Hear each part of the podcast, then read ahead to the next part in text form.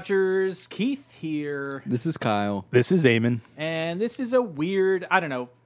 This could be a little different from our normal shtick. Yeah, I guess so. Uh, I don't even know how to start. We have no plans going into this, uh, so and I imagine some people out there might not actually know this because if you're not active on certain Facebook communities, I mean, it's possible. I guess I don't know, uh, but it would seem weird to move on with our season six coverage without discussing something that happened with Highlander. I guess. Uh, so for those who don't know, the actor who played Richie Ryan, Stan Kirsch, has died. Uh, he died on January 11th. Um, and so we had released some Big Finish episodes that happened to be after that. We did get some comments like, wait a minute, guys, like, why are you releasing these episodes? Don't you know Stan died? It's like, well, yes. Uh, I don't know. It was we didn't quite know what to do. It's like, do we not release an episode? Do we record something? Do we go on as planned? Uh, so I don't know. That's kind of the path we went. Uh, Right. We released what we had, and then, but before we started anything new, wanted to talk a little bit about uh, what happened. Uh, so anyway, um, I guess it should also be said, Stan. I'm sure this is widely available information if you've not heard about this already. But uh, Stan not only passed away, Stan took his own life, uh, which is very sad. Yeah, phenomenally sad from uh, a very kind and sweet man. We had the opportunity to meet him at the Highlander Worldwide Convention, and he was like among the most affable and engaged people we met there, and was so generous with his time, and you know remembered the names of fans, and even played a game with us, which. Yeah. No one else would have been willing to do. No, he Yeah, he played a game with Wendy P. and That's right. remembered Wendy's name. Yeah. Yeah, month like a month afterwards. Like, Yeah. which was good on him. And just echoing Kyle, like he was just a very nice, a nice. I, I had never met him before, and he was just a very nice man to be around. Uh, s- always smiling um, at the convention, and you know, just very kind. Um, if I walked past him in the hallway, he'd say hello. Um, and even at the convention, he had to leave early um, due to some some medical issues, and he gave a heartfelt thanks to everyone, and and got you know a standing ovation, and everybody just really seemed to to like him a lot, and he's seemed like a likable guy. Yeah. Yeah, certainly well deserved. Uh, you know, we could spend a long time talking about his contribution to the show, but actually, our season five coverage included, you know, a retrospective with a lot of our thoughts on that. So I don't know that it's worthwhile to repeat any of that here, but I'd encourage people to, you know, if they want to hear more about the Richie Ryan side of the story, Yeah. to to look at that stuff. It's weird But- timing too with our podcast that like our finale of season five ended with Richie's death, and as you'll hear next week, we'll kick off with the aftermath of that. Uh, but that this happened kind of in between that time is kind of weird. Yeah, that it happened effectively right after the we got to that point in the series is like a, I don't know, it's a bizarre coincidence. But Keith, you knew him better than we did. Um, for those who don't know, you actually did some work for Stan in producing his podcast. Yeah, we released a couple episodes. Um, I don't know if we're going to do anything with the remaining episodes that are done. Uh, we'll see. Time will tell. Not at this time, though. Uh, yeah, I don't know. Stan was a really nice guy. We talked on the phone quite a bit, especially when we were like launching his podcast and all that stuff. I don't know. He would call me all the time. Um, we just kind of shoot the shit. He was always super nice. Like he just, I don't know. He's uh, maybe different than some other celebrities you might know. I guess uh, his demeanor, like just a real down to earth guy, like super super friendly. He's from the East Coast. Uh, I don't know if that changed his perception of things, uh, or even just kind of what his acting studio did. You know, where working actors work. Like it was always about like getting a job. Like he really put in a hustle. I will say, Kyle, you mentioned how just well, both of you mentioned how just nice he was, always smiling, very generous to like fans and all that sort of stuff. Uh, I remember we had lunch one day and he told me a story and it's funny because I believe it's a David Abramowitz story. He's like someone told me once, he's like, you know, when you get money, like if you're an asshole to begin with, having money usually just makes you like more of an asshole, but an asshole with like money. Uh, and he's like, but if you're like a good person, like always remember like where you came from. Like if if if you're like a terrible actor when you're just starting off and you haven't really made it, but you think you deserve more, like you're gonna be hell basically when you like make it. Uh, so I don't know, it was kind of like a remember your roots sort of thing. But he was always. It seemed like I guess uh, David's impression or advice stuck with him because he was recounting it to me uh, at lunch, and I don't even think he remembered who gave it to him. Maybe, uh, which is funny. Like, but the advice meant something.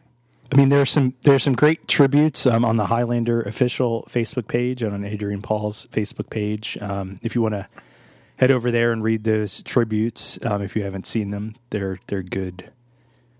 Kind of just things to look over and see how much Stan meant to so many people. Yeah, um, yeah. I don't know. I don't know what this should this should be. Like what? I don't know. Well, there's not a rule book for this kind of thing. No. It's just like a sad. Yeah, it was very upsetting. thing. I don't know. I found out I got a phone call from someone saying that you know uh, they saw some stuff online and have you seen this? And I was like, wait a minute, what? Yeah, I don't know. It's still like it's still weird. Yeah, it's kind of surreal. it's surreal. Like it doesn't feel like it happened. Like I don't know. I can see Stan sitting next to me, like laughing, like with his kind of goofy laugh. Uh, like I don't know. That's that still seems very like real. But yeah, I don't know. It's, it's uh, One thing we would like to encourage is if any of you have stories that you want to share, to send them to us, comment. If we get any interesting stories, we might feature them on our next mail episode. Uh, you know, it'd be good to kind of keep those stories going and share people's positive experiences with Stan. I think that would be, you know, good good catharsis for everyone. Sure.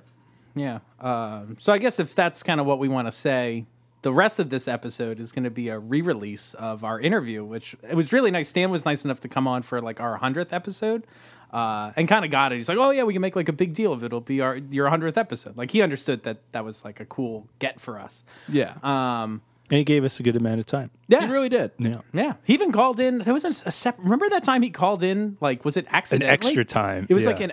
Was it was it planned or was it just like we were talking and my phone was plugged in for something else and he called, but it was like we ended up turning it into like a little thing on the show. Yeah. it was fun. Yeah. Uh, Anyway, so the rest of the show will be the interview of uh, him. This will be the last time you hear from us. We're not going to pop back at the end of the episode, but uh, hopefully you enjoyed the interview. If you've already heard it, great. Maybe it'd be a good time to, you know, just hear Stan's voice again, which is nice. And you know, if you know anyone else who is struggling or in a bad place, just remember that there are resources out there to support you and helping if it's you. I'm very sorry to hear that, but there are resources out there to help you or your loved ones. Uh, I know that's a very difficult position to be in, and dealing with people who are going through that can be hard, but you don't have to do it alone. And, you know, a lot of people need someone there for them to help kind of get them, you know, over the next hill. So, Yeah, we've all been in dark times. yeah. I think. And the Highlander community is a good community. If there's no one near you, I'm sure there is someone here that you can reach out to. So, uh, everyone stay safe and, uh, you know, I hope the community can come together in a sad time.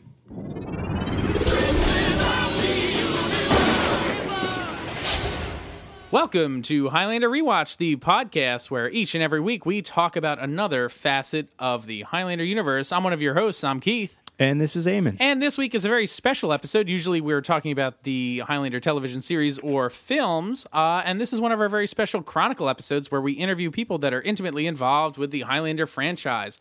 This week we are joined by actor and director Stan Kirsch. Welcome to the show, Stan. Oh, thank you, Keith. Thanks so much for uh, taking the time to join us. Um, we figured we'd jump right in. Well, actually, let's let's not even jump right in. How are things going with you? It's been uh, a little while, I guess, since uh, a lot of our fans have maybe heard from you. So, what's what's new in the world of Stan Kirsch? Uh, things are good. Um, I, I, I guess, as you guys know, um, my wife and I own and operate Kirsch Studios in LA, and we're extremely busy uh, on a day-to-day basis, coaching, training actors, and uh, it's really become an immensely full-time job. We we follow you on Instagram, uh, and I think it's really cool that with your students, you like promote when they're getting new roles on like TV shows and, and things like that. I, I think that's really awesome. Did, is that is Oh, that thanks. fulfilling to you? I, I, I imagine it is. Oh, it's very, very much. I mean, I've seen people with no credits or virtually none who, in a matter of just a couple of years, are on a CBS television series, and it's not something that happens all the time. But watching somebody book something, or you know, have their career propel on, uh, you know, into another level, it's always very gratifying. And it was actually my wife's idea to promote that stuff. And frankly, it's also good for business because actors are seeing, oh, people are actually working. There, there are results. Can you tell us about how you got into acting in general first? I was an actor when I was a little kid, uh, about four years old, in New York City, where I grew up, and it happened very much by accident. I did I did a couple of modeling jobs. I did one or two commercials for Campbell Soup, and so that's where it started. And then um, I was too young to really know what was happening, and my parents said, "This is not going to be your life, and we want you, you to go get an education. And then in high school, I got a little bit more into it. I took classes, I was in plays, went to college thinking I was going to go into business or law, something practical.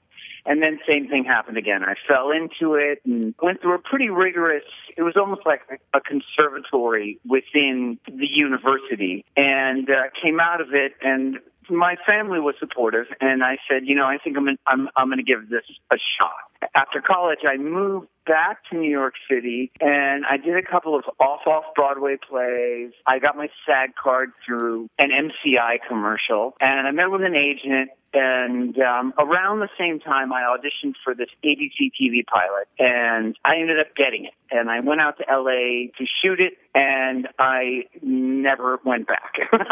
the pilot did not get picked up, but I stayed in Los Angeles, and I was off and running. so after that, how did you get into Highlander? Did you know anything about Highlander before you auditioned for the part? You know, I didn't.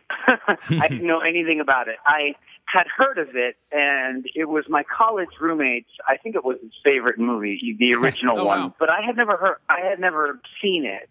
And after I got the part, that's when I actually, uh, and going back that far, I had to go rent the VHS tape, and it was very different. And that's when I saw the movie. And I was vastly impressed, and I thought, "Oh my God, I'm going to be part of this world." And and knowing that Christopher uh, Lambert was going to be in the pilot, that was incredible, incredibly exciting. I mean, he is such a talented unbelievable actor to watch right up close and such a nice guy on top of it. He was just great.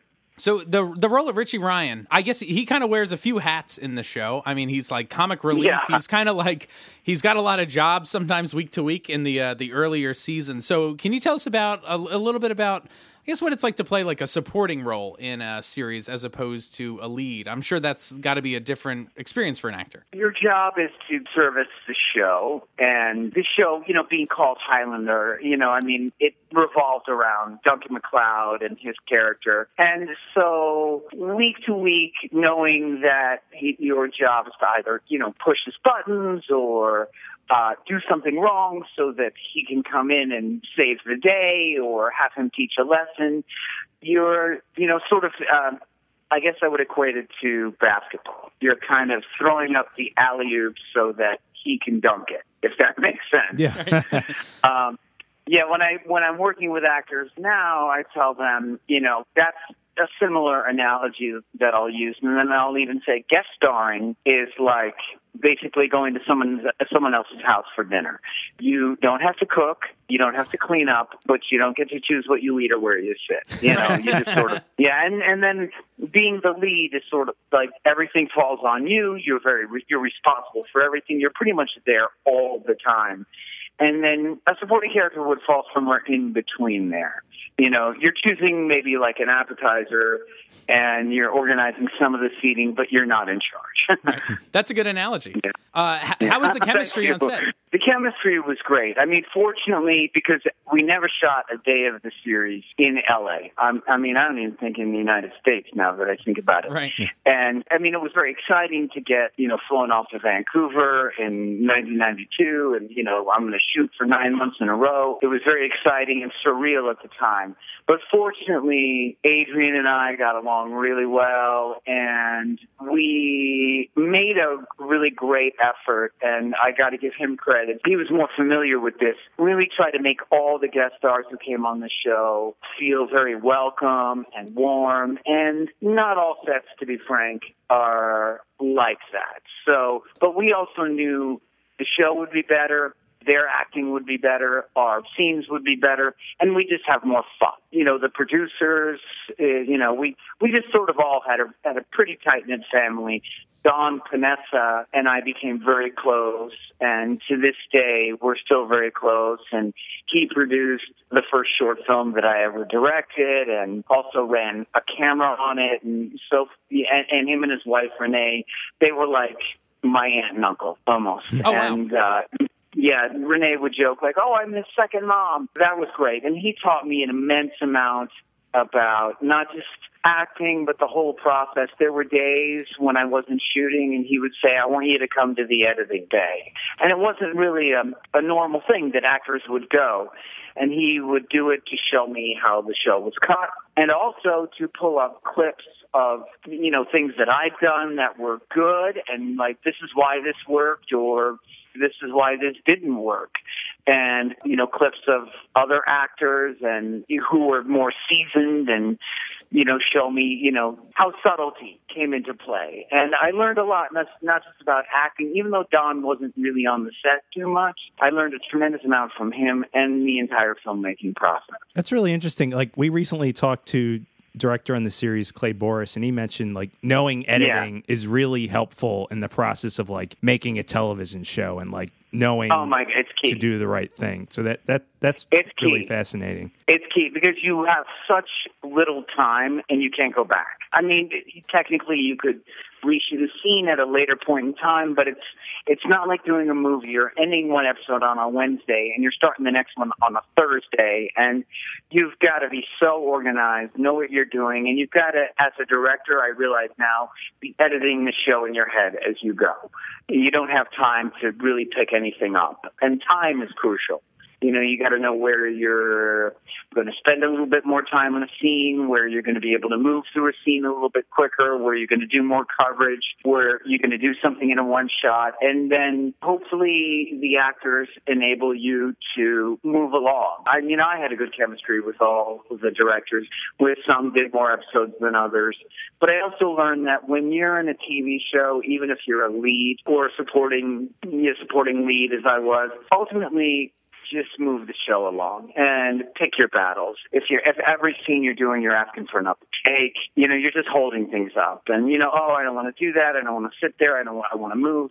You know, pick your battles. I mean, if there's a particular scene where something is really important, great. But other than that, it's really best to just let the show move along. I mean, the producers and the director are doing their best to try to make 22 movies a year. It's an incredible job. The, the pressure is immense. I can imagine. Did you influence the character of Richie Ryan at all? Like, what was the character presented to you as? And then obviously went through a lot of incarnations. Uh, you became like a motorcycle racer at some point. Was was there any of your own personal interest uh, involved in that? Um, not mine. I had ridden a motorcycle for another TV series that I did prior to Highlander. It was a uh, Saturday morning TV show called Riders in the Sky that played at like 7 a.m. in the morning um, and had some live action puppets and it was pretty neat, but it was for kids and I was Oh, meant wow. to ride in the show. And so they had me ride around the lot and the riding wasn't difficult. Uh, on that show, it was all on one soundstage. What was difficult was starting the bike and 60 feet later having to land on a mark while there's four cameras right in front of you. Right. And uh, yeah, so I learned a little bit there, but it was not really something I did, and so there was there was honestly quite a bit of doubling on the motorcycle riding, especially considering how great they wanted my character to be. I remember to this day watching the clip where that ended up in the opening credits where I supposedly go through the glass. Go through the window. probably Yeah. yeah, and I, I and I think the guy that was doubling me at that point was a professional motorcycle rider, a motocross racer, and I couldn't believe what he did. And I thought, oh my god, that's me. That's awesome. right. but that one really wasn't something that was an interest of mine. I did pitch to the producers, hey, if you really want me to do this, why don't you know you pay for some lessons and you know pay for me to properly do this in the hiatus? But that that never came to fruition. So. Oh, no, no professional development. I think it was. funds? I think it was easier on them to just well, we'll just double you when we need to. I was I was curious since you did have you know so many transformations as a character on the show. I wondered, did you ever wish like you got to have flashbacks and like use an accent or dress in like a goofy outfit like some of the other immortal characters? I shouldn't say goofy, but yeah, different time period Um, outfits. You know, at the time, I that never really uh, came to mind. But looking back, that would have been pretty cool. Um, at the time, I wasn't really. I guess, I guess I wasn't thinking about that. I mean, as soon as they would go into a flashback, I knew, you know, I had a few hours, or I wasn't working that day, Right. and uh, yeah, at the time, I was, you know, I was young. I was in my early twenties, and be it Vancouver or Paris. There were so many things to do. So, you know, especially at the beginning of the show, I, I, I had a good time with the off time. Later, as the series progressed, I wanted to be working more, acting more outside of the show. So our contracts were changed, and I and no no. As you guys know, no character at that point was all shows produced, which means you're in every episode except Adrian. Right. Right. Like sometimes you'd So have for mo- Joe or Charlie or Maurice or whoever. Right. Exactly, exactly. But I, but but like I said, at the time I never really thought about it. But looking back, it would have been pretty cool. Uh, you, you mentioned filming in Vancouver and Paris. You're a guy that's gotten to experience a lot of different facets of this industry. Can you tell us about what the differences are about like the LA scene, the Vancouver scene, which is actually pretty big in the, the entertainment industry, and then filming in Paris? What are all the, the differences and challenges working in these well, places? LA is the biggest scene. I mean, there's there's the, the industry is so big, and it's very different now than when we did Highlander. Uh, and it, it sounds basic, but the internet changed everything. It changed with the way agents are communicating with actors. Things are moving so much faster. Also, at the time, you didn't really have access to scripts or breakdowns for roles. You had to go literally pick up your material if you were auditioning. Now everything moves so fast, and there's a gazillion people here in LA. Vancouver, when we were there, it was really at the inception of what's become like a mini LA. And now I haven't been there since we did the show, but I know there's an immense amount of production going on there. And it's really just a slightly smaller version of Los Angeles. But at the time, as far as I knew, 21 Jump Street shot there, and Wise Guy, which Jim Byrnes was on Oh, yeah. uh, with Ken Wahl. They were doing, um, you guys know the David Duchovny show. Oh yeah, Oh, X X-Files? Was shooting up there too. Yeah. Yeah. X Files, yes, yes, Right. yeah. They started doing that. And then more shows manifested as we were there. But at the time, it was kind of a new scene. And to the point where the city wasn't that congested, we could literally shoot in two locations in a, in a day, pack up the entire, you know, all the trucks, everything, you know, go from the city into the country. And now, as I understand it, you could never do that. It's, there's so much production. The city is much bigger. It was advised to me at the time, hey, maybe you should think about buying an apartment here. And I thought, oh, I don't need an apartment. I'm I'm I'm staying in a hotel. Uh, looking back, that would have been a, a very good investment. and Paris was just insanely exciting. I mean, being right in the middle of the city, and I grew up in New York City, so I miss that kind of energy. I mean, LA is, you know, it's a very big city, but it's really one massive suburban area. You have to drive everywhere, and Paris is, you know, a walking city, or you know, you're you're on the subway, the metro. But that was just it's so exciting. I will say the novelty did wear off a little bit. At the beginning, you know, there's a lot of exploring and a lot of things to do, but Vancouver was a more practical place to do a show. If if this makes sense, like it was not easy to get to a gym in Paris. You know, I would go to the concierge, at the hotel, ask, you know, hey, can I get to a gym? And it's very different in Europe. and they were like, gym? Why would you want to go to a gym? And what, you know, what do you do? You know, yeah, it's very different. And Jim Byrnes would joke, uh, you know, I can, I go downstairs and go around the corner and buy a Cartier watch, but you know, I don't know where I'm gonna, I'm going to get a cup of coffee. so it was great. It was exciting. But as time wore on, it did sort of lose a little bit of the, the novelty. Although the show was much bigger in Europe, so uh, as we got into season four, five, we were more well known there, which was at the time it was it was fun. It was exciting. You walk down the street, people are turning their heads, which was not the case in LA, and a little bit more in Vancouver. But in Paris, the show was really big, and so especially being young and being my first lead in the TV show. It was it was fun. Awesome. Yeah, and and obviously pre cell phones and everything you're doing being recorded, uh, we probably got away with some stuff. That's really uh, funny you bring that up because we talked to Adrian a number of months ago, and he was talking that uh, you and him would play a lot of like pranks on set. He told us about like a crazy food fight you had. What was kind of the camaraderie like on the set? Are there any crazy stories you want to share uh, with our audience? You know, I didn't remember the food fight until you mentioned it, but yes, we did. I, now, that, now that you mentioned it, we had a huge food fight. I recall in Paris. I think the producers got a little annoyed because the food got all over the clothes, and, and you know, there was some time where I put a sign on his back, and he was walking around the set for uh, a considerable amount of time. Didn't know the sign was on his back. There's a story that's out there that one time I dressed up as a woman to see if he would buy it, and he claims he didn't, but I think he bought into it for a little while. you know, so there, there there was a considerable amount of practical joking. Yeah. Awesome. The arc of your character obviously changed a lot. Can you tell us a little bit about when you left the show? Uh, where actually we should give you a little background. Uh, so the premise of our show is we've been watching basically every single episode of the series in order, and we talk about it in detail, and we kind of give an analysis of it, what we think. You guys probably remember a lot more than I do. Right. Yeah. well, it's funny because well, both uh, Eamon and I we grew up watching this like when we were teenagers now, and this whole podcast came about because we were like, hey, we should revisit this like show we loved when we were kids, which has been really great Well, to do. you. But yeah, we're about like halfway through season three. But of course, as many of our listeners know, your character leaves the show uh, in season five. Can you tell us about like were you happy with that arrangement? Was that something that was you know mutual? Did you like the way your character departed the show? It was a bit sudden. I mean, it wasn't really something that I knew was going to happen, you know, a, a long time prior to it happening, but I wasn't at all disappointed. I was doing other things in LA, and I think the producers knew that I know I had done a Friends episode, and I've done a couple of TV movies, I think, and I, I can't recall exactly, but I think all good things must come to an end. So they presented it to me, and I thought, okay, you know, that's that. I mean, we've done five seasons, and, you know, I felt like the character and the time that I spent on the show had pretty much run its course anyway at that point. So it was very amicable. I didn't really know that it was going to happen until slightly before it did. I believe, and you know, I don't know how much I'm supposed to say at this point, but I think that they didn't know if it, the show was going to get picked up for a sixth season, mm-hmm. and they wanted to make a big dramatic end at the end of season five.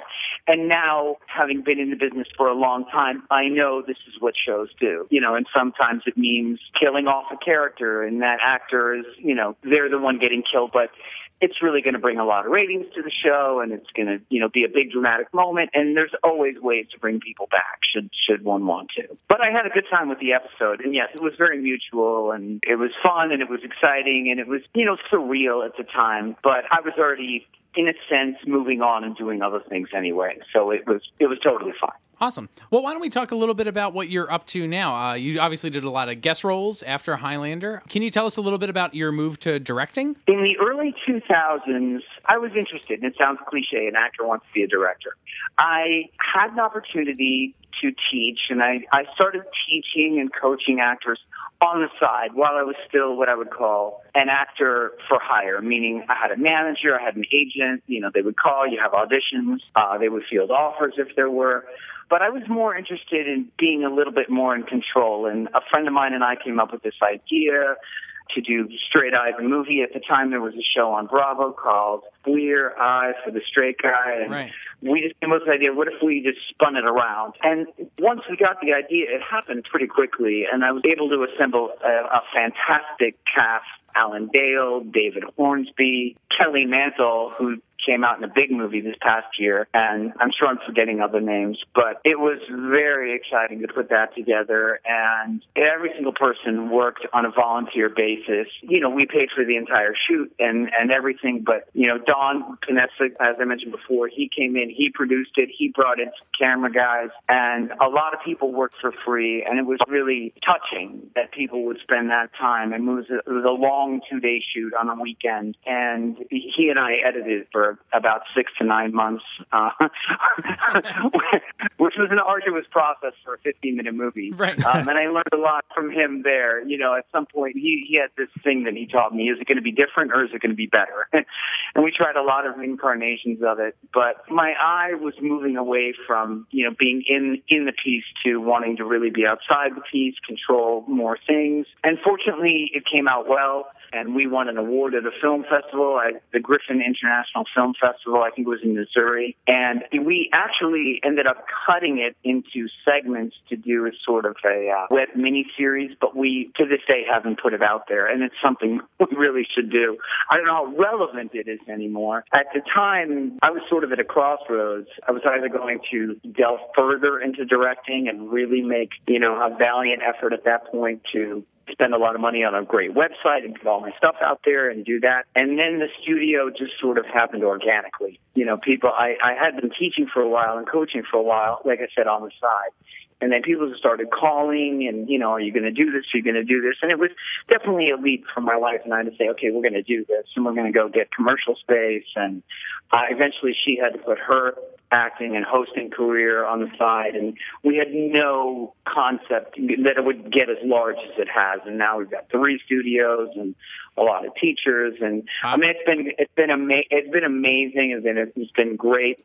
Uh, it's been a tremendous amount of work. So I just sort of had to put all that on hold, and that's something I definitely would love to revisit as time goes on. More directing.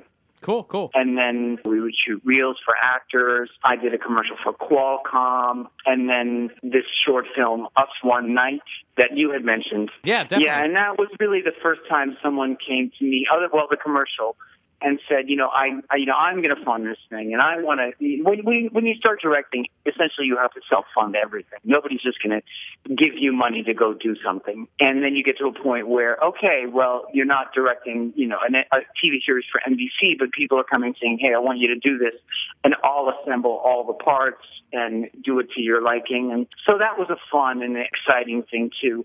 Although the guy that produced it, well, I guess we both brought people to the table, but he brought a good cast together. There was Alison Brie, who now has blown up. She was on Mad Men. Yeah. And she was also on Community, I think. Mm-hmm. And uh, Liza Weil, who's on The Gilmore Girls, now is on How to Get Away with Murder. So we had a really good cast. And that was a tough shoot because we had to do it all in one night. And it took place at one party and essentially we shot the end of the movie first. As the sun was setting, we made it look like the sun was coming up.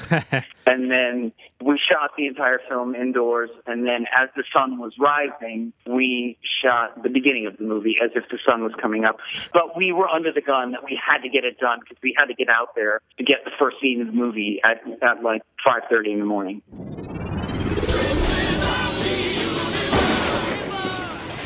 So you run an acting school now. Can you tell us exactly what is your acting school about? Like, what is acting coaching? That's a little different than if you went to college to study acting, right? Yeah. Okay. So this wasn't really something that, to my knowledge, was around in the 90s when I was really doing the bulk of my acting. And it's now something that's much more prevalent. I mean, I know there are people that do this.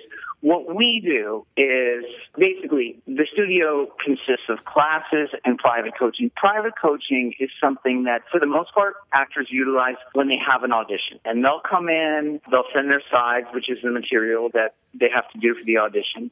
And uh, myself or any one of our coaches will read them ahead of time. They come in, and whether it's a 15 minute, you know, coaching or can go up to half hour, 45 minutes, an hour, an hour and a half, depending upon the length of the material. And we'll go through and basically, you know, answer questions. I would say, if I had to put it in a nutshell, direct them through the audition. You know, I would make this choice here, try this here, try that there, so that they leave the coaching feeling as confident and as strong as possible going into the room with the choices that they've made. I would say that's probably 75% of it, and then maybe 25% is people who've already booked things and they want to go through the material that they've booked. And I mean, I've worked with people who are leads on series and they're coming in every week or we're Skyping every week if they're out of town, going through the scenes, going through, you know, the choices that they'll make, talking about a character arc. That's the private coaching. We also do something which is much more prevalent in the business now than ever, and I think it's only going to augment. Which is actors having to put themselves on tape for auditions. So we have two taping studios. They're lit, they're mic'd, the quality is, is great, and they'll come in and have to put themselves on tape for the audition. So we do that as well. And then we also run classes. There's essentially three different types of acting classes out there. There's what's called scene study, where actors are paired up with other people and other actors, and they're they're doing scenes for anywhere from a couple of weeks to, you know, multiple weeks or even months at a time. And then there's what's called cold reading classes where actors are given the material right there. They have a few minutes. They come in. The teacher will give them notes. Our classes are designed to replicate what happens to actors who are out there in the business, who are auditioning, who are doing this on a regular basis. So we're working with current film TV material. We focus on the audition process. We don't assign scenes and we're pulling all our material from current film and TV roles that are casting at that given time. Like, for example, tonight I'm going to read two or three scripts for pilots that are currently casting. That's what the actors are going to be doing those roles in class tomorrow night. And it's my job or any of the other coaches' job to address what would be stronger choices, how to, you know, how to navigate their way through the material as solidly as possible. And there's people in class who have been series regulars. They're not classes designed for a beginning actor. They're classes designed for people who already had training, who are now at a point where they're ready to go out and audition or have been auditioning in some cases for decades. Uh, and then in that, and in that case, it's more like their gym. They come in on a week to week basis because they want to keep those skills as sharp as possible. The business has become incredibly competitive and agents promote coaching and training for their actors more so than ever because there's that edge that you need going in the room and just a choice here, a choice there can make the biggest difference in booking a part and can change one's career.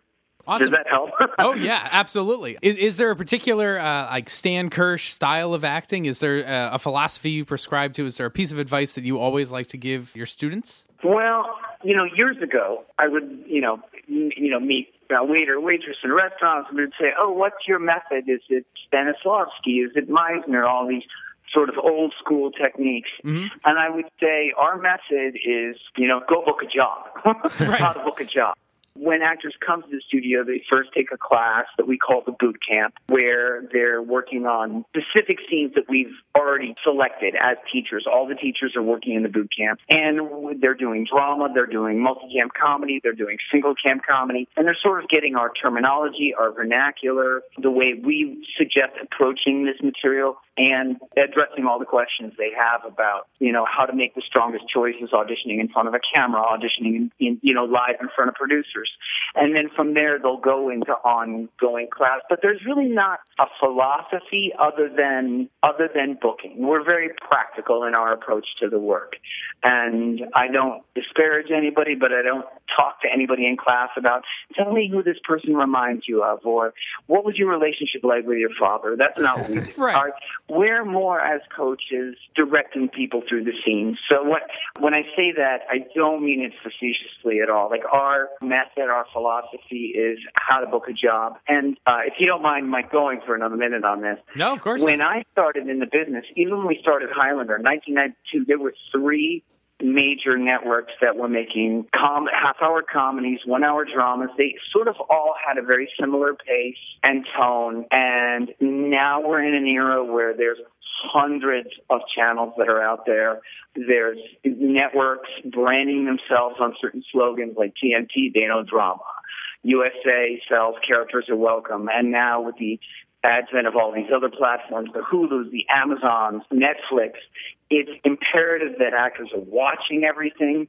They're knowing and understanding the tones of different shows or features if they're going in, what that director's done before, and making the appropriate kinds of choices for that particular piece. Uh, I mean, essentially, and this is a broad example, but what will make someone brilliant, you know, in a Clint Eastwood film audition will make them, you know, look ridiculous in a sitcom for Nickelodeon.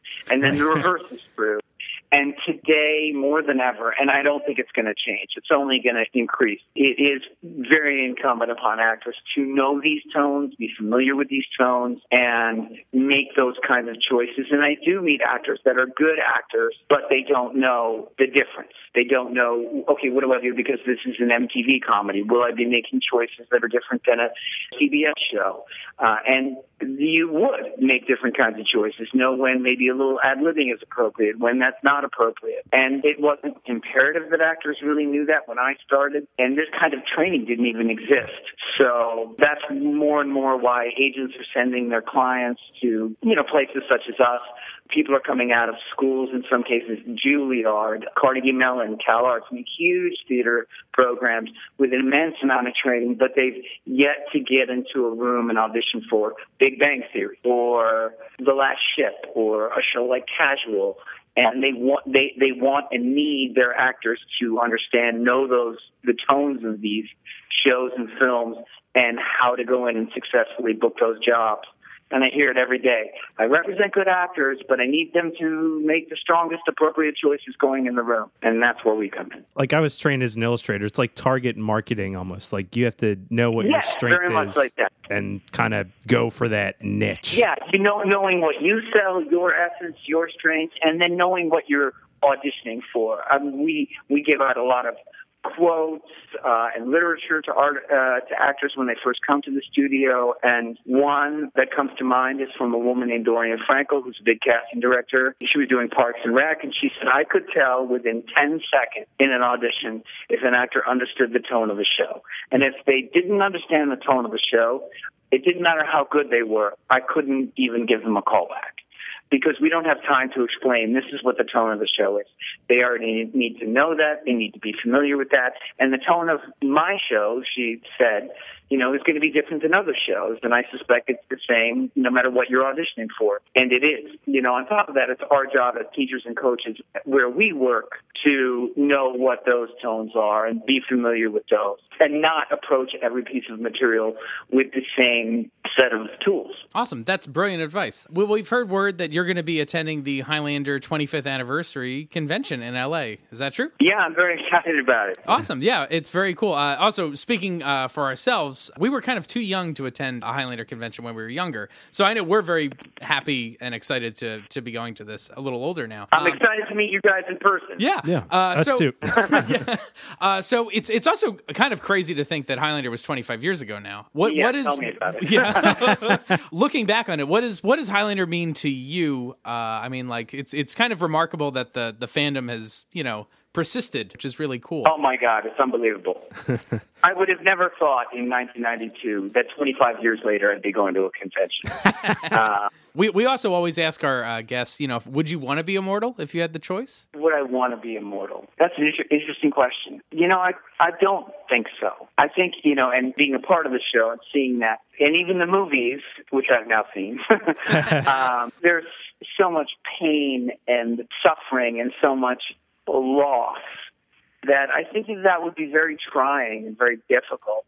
I mean, the bonus is um, you get to experience a lot, but I don't know that that's something that I would necessarily choose. The show itself, it was definitely a pivotal and defining moment in my life and my career. I was very young in my acting career when I started, and I met people like Adrian and like Don Paonessa that I still talk to and I'm still close to. I had been working before, but that's where I really learned about really how to navigate your way through a set and really having to take a role and not just essentially shoot the scenes that you auditioned with, but get new material every week.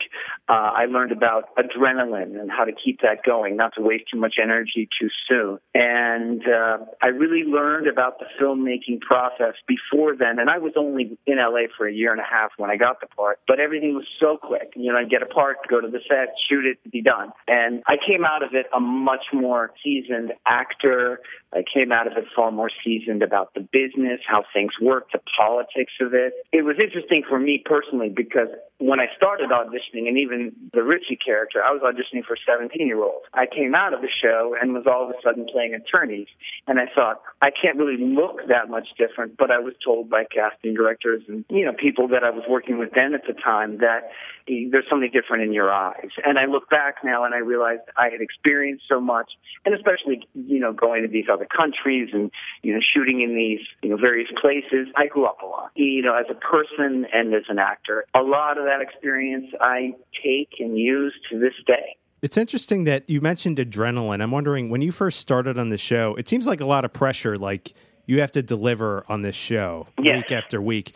Like, did you yes. use adrenaline at first to kind of get you through having to deliver, and did that change over time? Or I- am wondering what like that evolution is. Well, I remember sitting down with Peter DeLuise who was a guest star in the very beginning of the series. Uh, it was one of the first few episodes. Yeah, I think that's a family and, tree. Sorry to interrupt. Uh, yeah, no, I think you're right. Y- you guys know. and he had just come off 21 Jump Street. Although he was a guest star and I was at the time a series regular, I looked up to him and we became friends, friendly, I should say, and friends at the time. We went for lunch or coffee and I will never forget this. He said, can I give you a piece of advice? I said, absolutely. You just came off, you know, five, six years on Jump Street. And he said, when you're not shooting, sit in the chair, go back to your dressing room. You know, it's it's exciting now. It's new. It's something you know that's like wow. And so you know you want to be sort of part of the action all the time. But you're going to need that energy as the day goes on, and you're going to need that energy seven months from now. And and it was probably we started in July of '92. I do remember, and so that was probably sometime in August. And he knew enough to know that we'd be shooting come March, and it was a great, great piece of advice and you know, like all advice, I think when you get it, you know, you sort of like, okay, that sounds great, you know, and you apply it a little bit. and then as when you really need it, you're like, oh, I remember Peter saying that. And it was definitely something that I learned with time how to not only hold on to that energy, like I said, for the day. You start at the beginning when you're shooting, you know, at that time, there was a lot of master shots and then close ups. And, you know, I wanted to give everything right at the very beginning and not realizing, hey, the close up might not happen for two or three hours. So I learned about that and something I teach to actors today. You know, look at the whole picture, ask what the shot list is. You know, if your close up is coming like fourth or fifth, you know, relax a little bit. You know, you, you don't want to be spent by the time that happens. And then also, like I said, in the long run, when you're working on a series like that, you've got to think three, four, five, six months ahead. And when you have time, take a break, rest because you're going to need that energy at some point later, and especially with all the traveling involved. Is there any crazy story you've never shared with anybody about Highlander at a convention or whatever that you want to like share with our audience? a crazy, well, um, I love doing the convention. I always had such a good time. The fans were amazing. The conventions were fantastic. I don't know if these are really crazy stories, but I think it was the last two that I did where they were special to me because I was able to bring my wife. We purchased her wedding ring in Indianapolis at the convention there. And so that was an exciting thing for us personally. And I do remember one in Denver, and this was probably in the 90s. My sister went, and uh, she's not a public speaker and not one for you know, being up in front of a crowd and I sort of pulled her up on stage and she said said a few things and I'll never forget that. Is it weird that conventions have kind of like become a thing almost that actors have to go to? It's weird that it's like kind of become like part of a thing of like promoting a show or something. I don't know if that's interesting or not, but it's just the thought.